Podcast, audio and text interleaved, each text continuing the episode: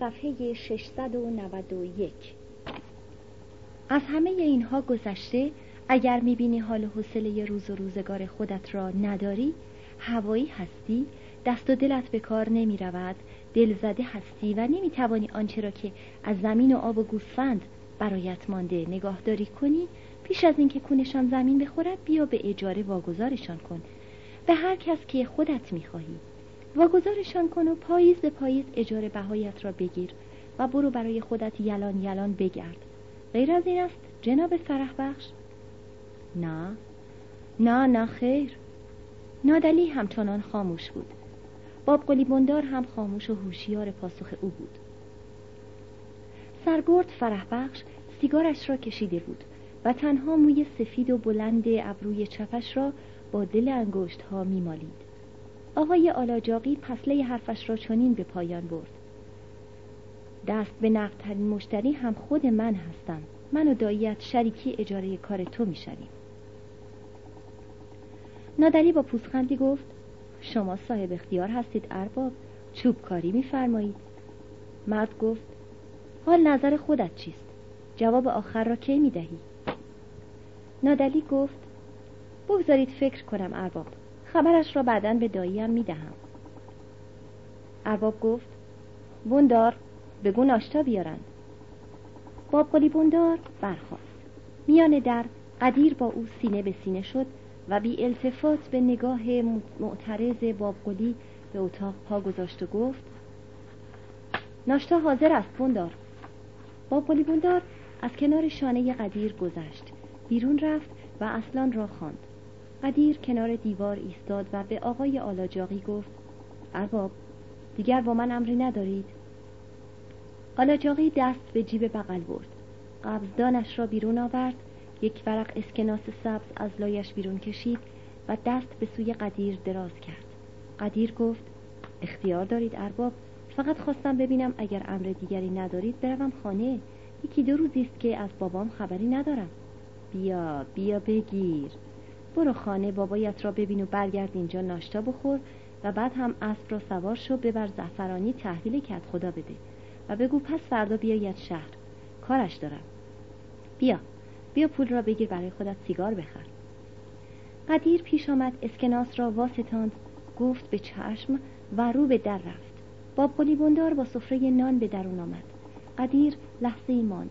پس برگشت و به بیانی بریده که خود آن هم جسارت می گفت خواستم از بابت همان همان چیز چی بهش میگن؟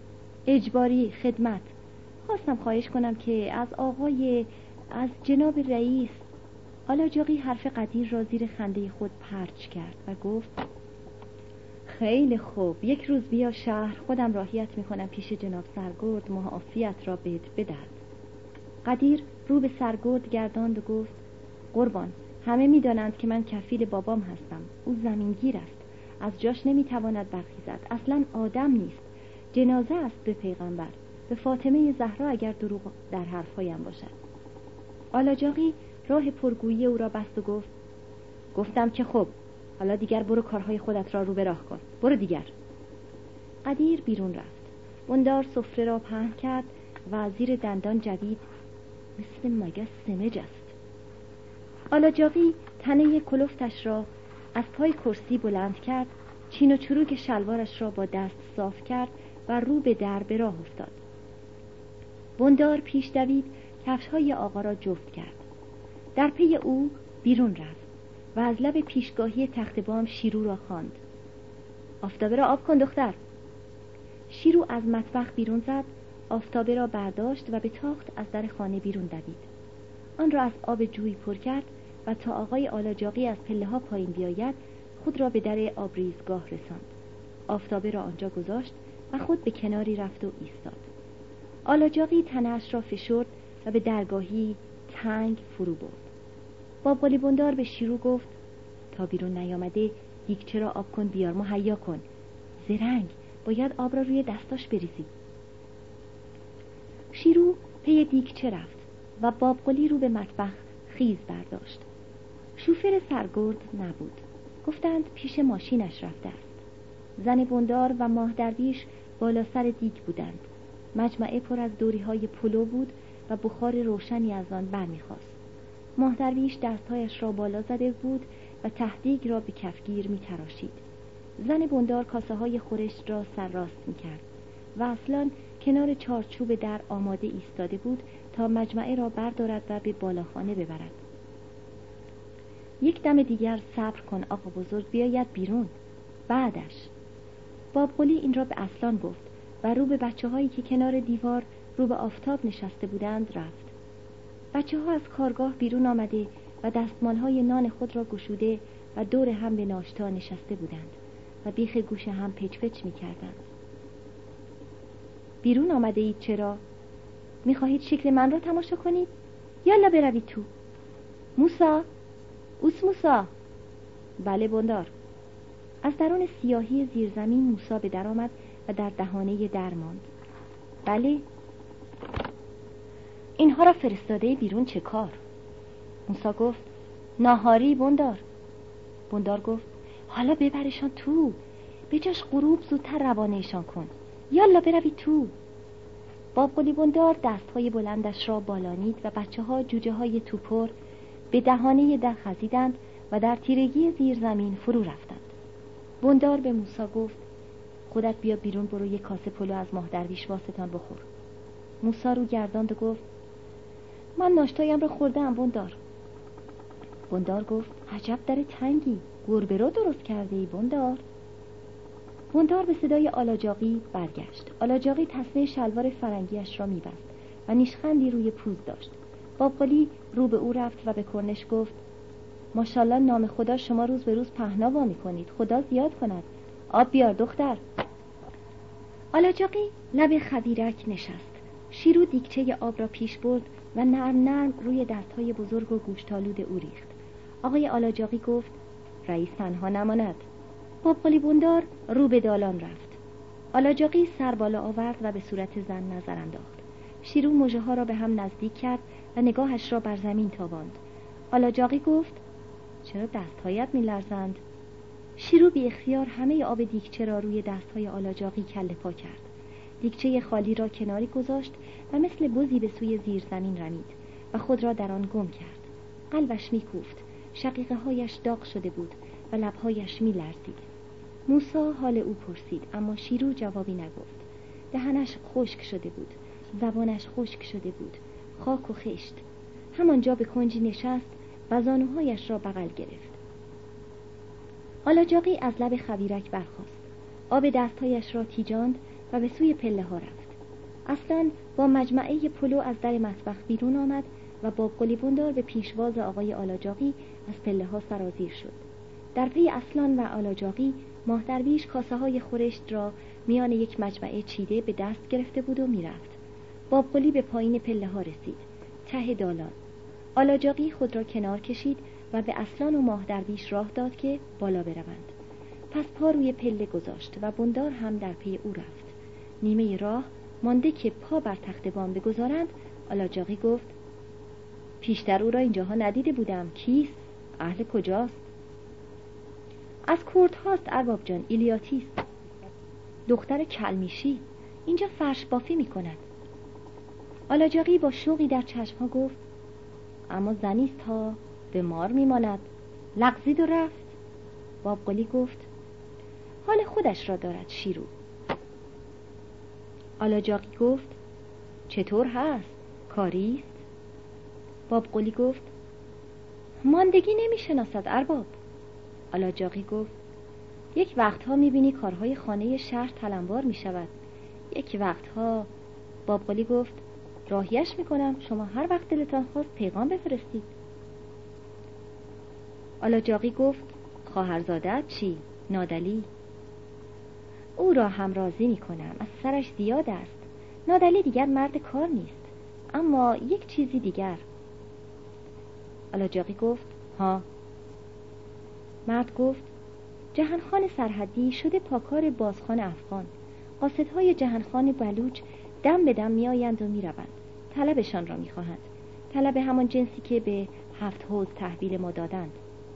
آلاجاقی گفت حالی حالی سرشان بگردان بعد از عید نوروز بگو بعد از عید نوروز ما از مشتری هامان پول را وصول می‌کنیم. اصلان و مهدرویش از در به بالاخانه بیرون آمدند. مجمعه های خالی به دست. اصلان به پدر نگاه کرد. گندار به آقای بزرگ گفت نهار آماده است. مهدرویش در شیب پله ها فرو لغزید. اصلان کنار کشید تا آلاجاقی پا به اتاق بگذارد. بوندار به لب دیواره پیشگاهی تخت بام آمد سر و سینهاش را به حیات خماند و گفت دوغ را هم بیار ماه درویش ماه درویش سر از مطبخ بیرون آورد. بالا را نگاه کرد و گفت همین الان میارم بوندار ران درسته را هم هنوز نیاوردم. بوندار به اصلان رو کرد و آرام گفت خودت از دستش بگیر بیار. با آن خل دماغش که دایم روی سیبیلش آویزان است نمی‌خواهم دم بدم بیاید پیش مهمانها. تونگ آب را هم بیار. به فکر قلیان تنباکوی آقا بزرگ هم باش. به مادرت بگو آتش زغال تیار کند. بابقلی رفت و اصلان پایین آمد و قدم به مطبخ گذاشت. مادر شیدا تهوبر قلف خورش را به انگشت میروفت. ماهدرویش ران درستی میش را از دیگ بیرون آورده بود و داشت میان دوری جایش می‌داد. اصلان دوری گوشت و قده دوغ را میان مجمعه داد چابک بالا برد و بازگشت.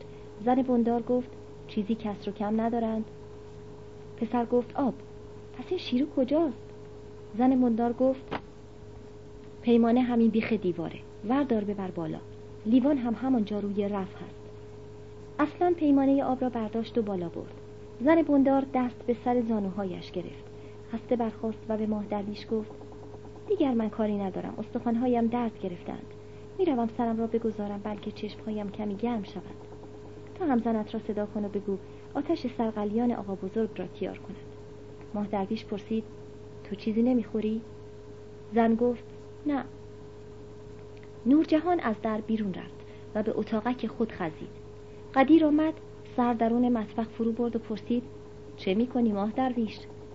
ماه درویش بادیه ای پر از خورشت و پلو میان پاهایش کشیده بود و به خوردن بود. به صدای قدیر سر بالا آورد و گفت بسم الله. قدیر سر و شانه خماند و به مطبخ فرو رفت. ماه درویش از سر کاسه برخاست. سر از در مطبخ بیرون داد و شیرو را خواند. شیرو از کارگاه بیرون آمد. ماه درویش به او گفت که در فکر آتش قلیان باشد. شیرو به مطبخ رفت. چهار تکه زغال از میان پرخو برداشت و آتشگردان را گیراند و بیرون آمد. لبه خبیرک ایستاد و به کار گرداندن آتش شد. ماه درویش به سر کاسه رفت و نشست. قدیر هم پیش خزید و هم کاسه شد. اصلا رسید. نشست و گفت آنها سرشان به خوردن گرم است من هم چهار تا لقمه بردارم. روده هایم از گرسنگی دارند همدیگر را می‌خورند. ستایی دور کاسه را گرفتند. ماه درویش باز هم خورشت و پلو از تهوبر دیگ به هم روست و به کاسه ریخت. پنجه های سه مرد تند خیلی تند راه بین دهنها و کاسه را میپیمودند. انگشتها لبها و پوزه های مردها چرب شده بود و گفتنی اگر داشتند خیلی کوتاه و کنده پاره بود. میان هر چند لغمه یک یا دو کلام اگر رد و بدل می‌شد. سیر که شدند قدیر پس نشست و پشت به دیوار داد.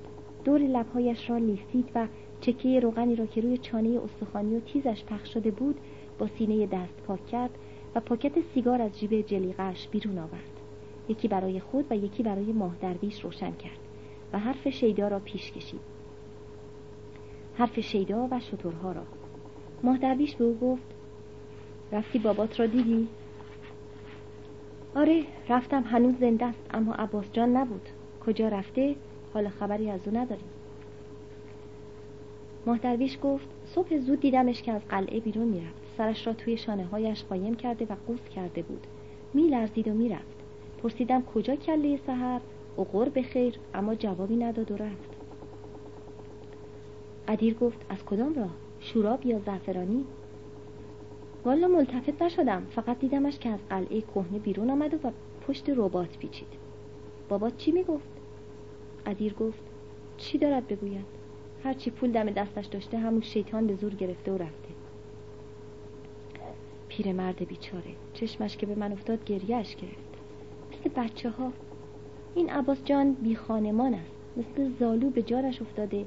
و همین جور دارد گوشت خونش را میمکد تا چشم من را دور می‌بیند مثل شمر به سر وقت پیرمرد بی زبان می رود و با هر تومنی یک بار جان او را می گیرد. در خانه را از تو می بندد و دندانهایش را تیز می کند عاقبتش هم نمی‌دانم کار این دو آدم فلک زده به کجا می کشد هر دویشان رحمی اما چشم دیدن هم ندارند. خب من هم لعنت به هر هرچی آدم بیناخون ماه درویش دریغمندانه سر تکان داد و گفت پدر فرزند. آرمان. کاش دو تا حبه قند بود و یک پیاله چای میخوردیم. اصلا زیر نگاه ماه درویش خود را به نشنیدن زد و سر پایین انداخت. قدیر گفت توی دکان اصلان خان خورماهای خوب و تازه دیدم. ما هم امروز اینجا میهمانیم نه؟ کتری ماه درویش هم که لغلق میجوشد. ماه درویش چای با خورما بیشتر به دهن تو مزه می‌کند یا چای با کشمش؟ ماه درویش خندید. اصلا ناچار برخاست و بیرون رفت تا خورما بیاورد. قدیر صدایش را پایین آورد و گفت از خشک شیره هم خسیستره. جانش را بگیر اما ده شایی بگذار کف دستش. همیشه وقتی مشتری کم اعتباری نسی از دکانش می‌خواهد اصلا می‌گوید اول بر کفم بعد بردارم می‌گویی از یک قرانی بیرون افتاده. از آن یکیشان چه خبر؟ سر و سراغی ازش داری تو؟ ماه درویش خوش نمی داشت حرف شیدا را بزند یا حرف او را بشنود. این را قدیر هم می‌دانست. اما دانستن قدیر تنها حس موزیانه او را بیشتر برمیانگیخت و بیشتر وامی داشتش تا به ماه درویش پیله کند. ها؟ سرکلش این روزها دور خانه تو پیدا نشده نه؟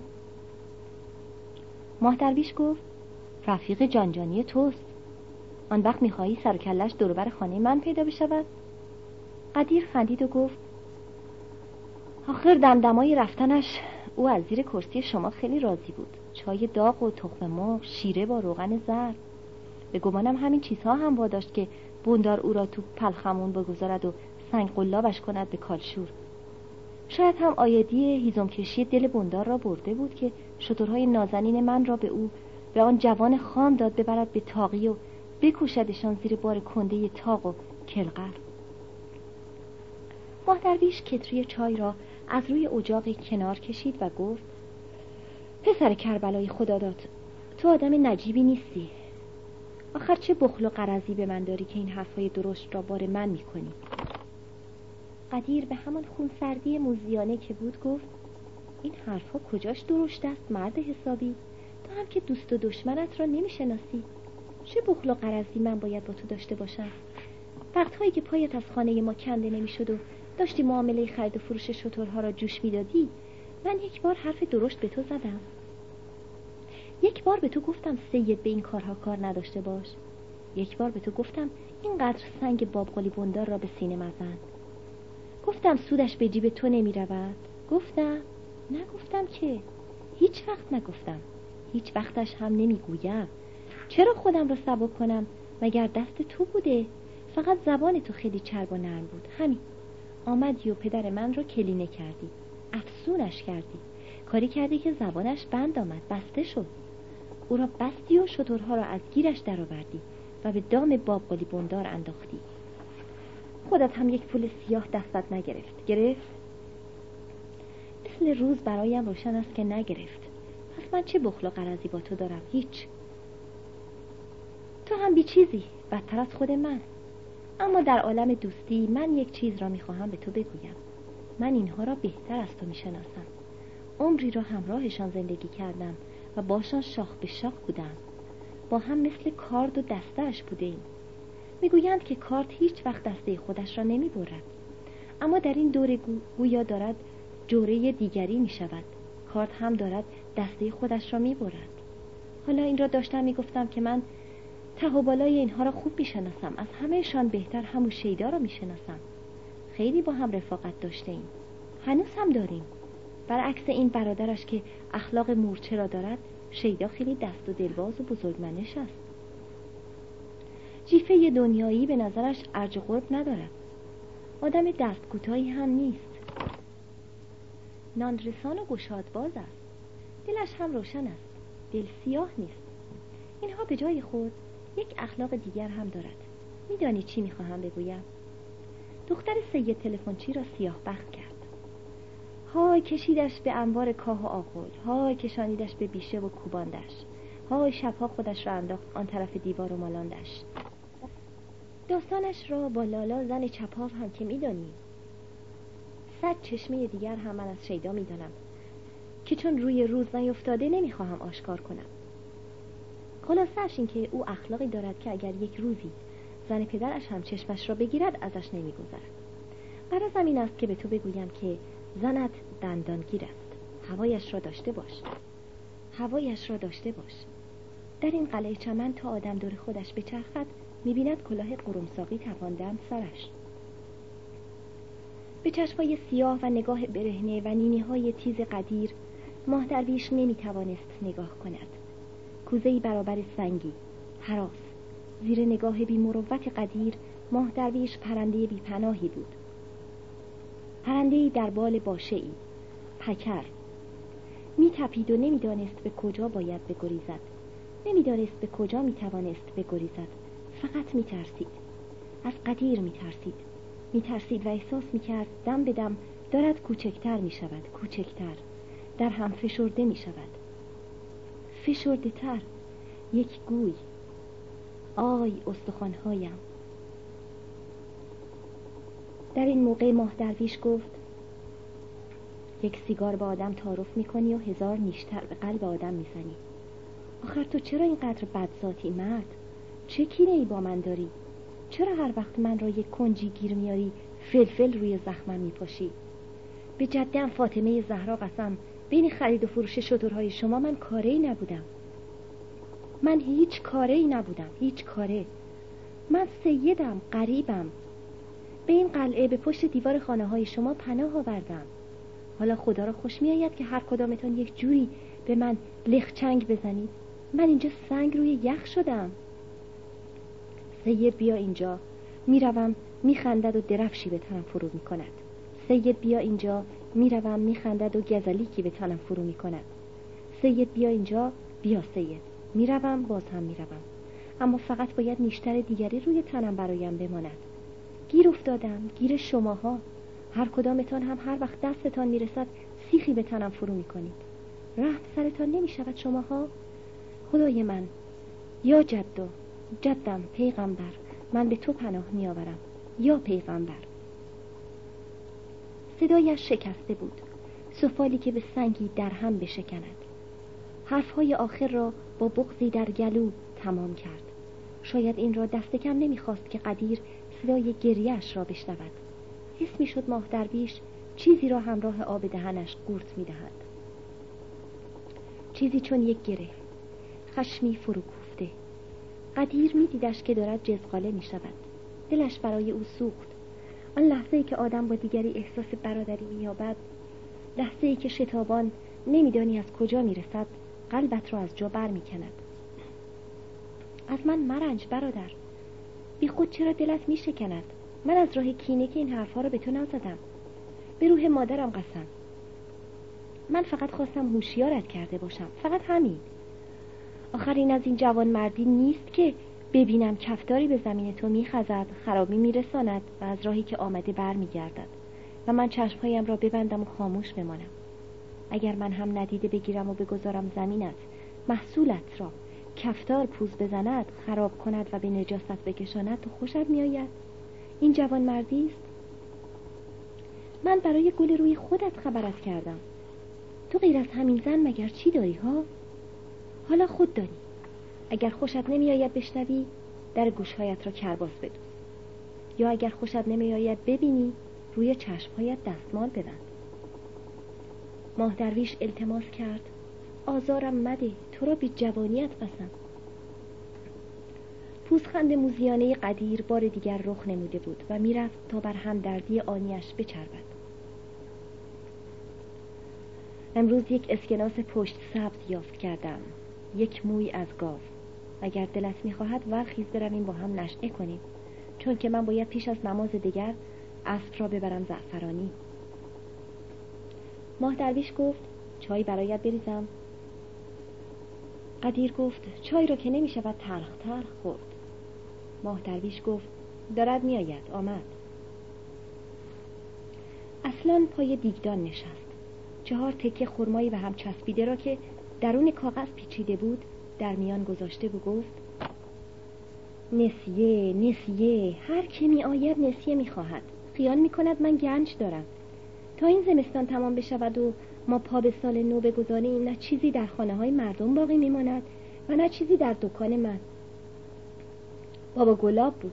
با چشمهای کورمکوریش اسازنان آمده به دکان خزیده و ایستاده به چانه زدن.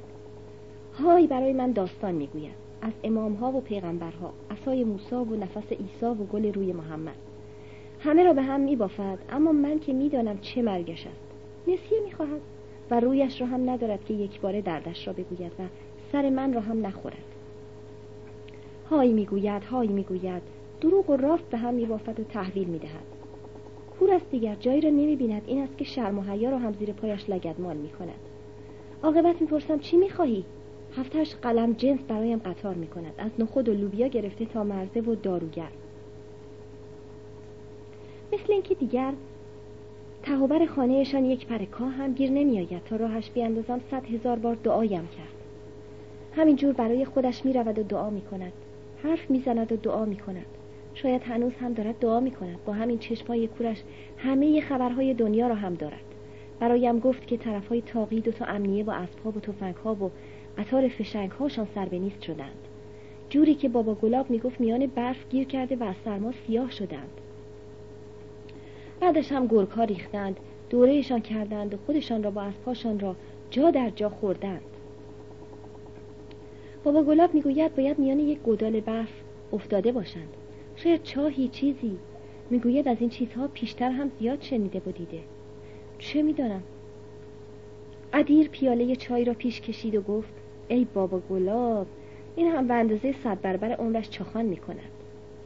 بعضی شبها که سر نقل را با می کند دروغهایی می بافد که هر کدامش نیم من آب ور می دارد شنیده ای که؟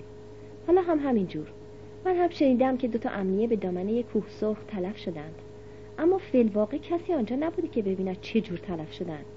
کسی چه می‌داند؟ آخر اگر کسی آنجا می بود و می‌دید که گورکا امنیه ها را دارند می‌خورند پس گورکا چطور به خود او هیچ کاری نداشتند نکند روح بابا گلاب آنجا بوده ها؟ پیرمرد اینها را از خودش میبافد.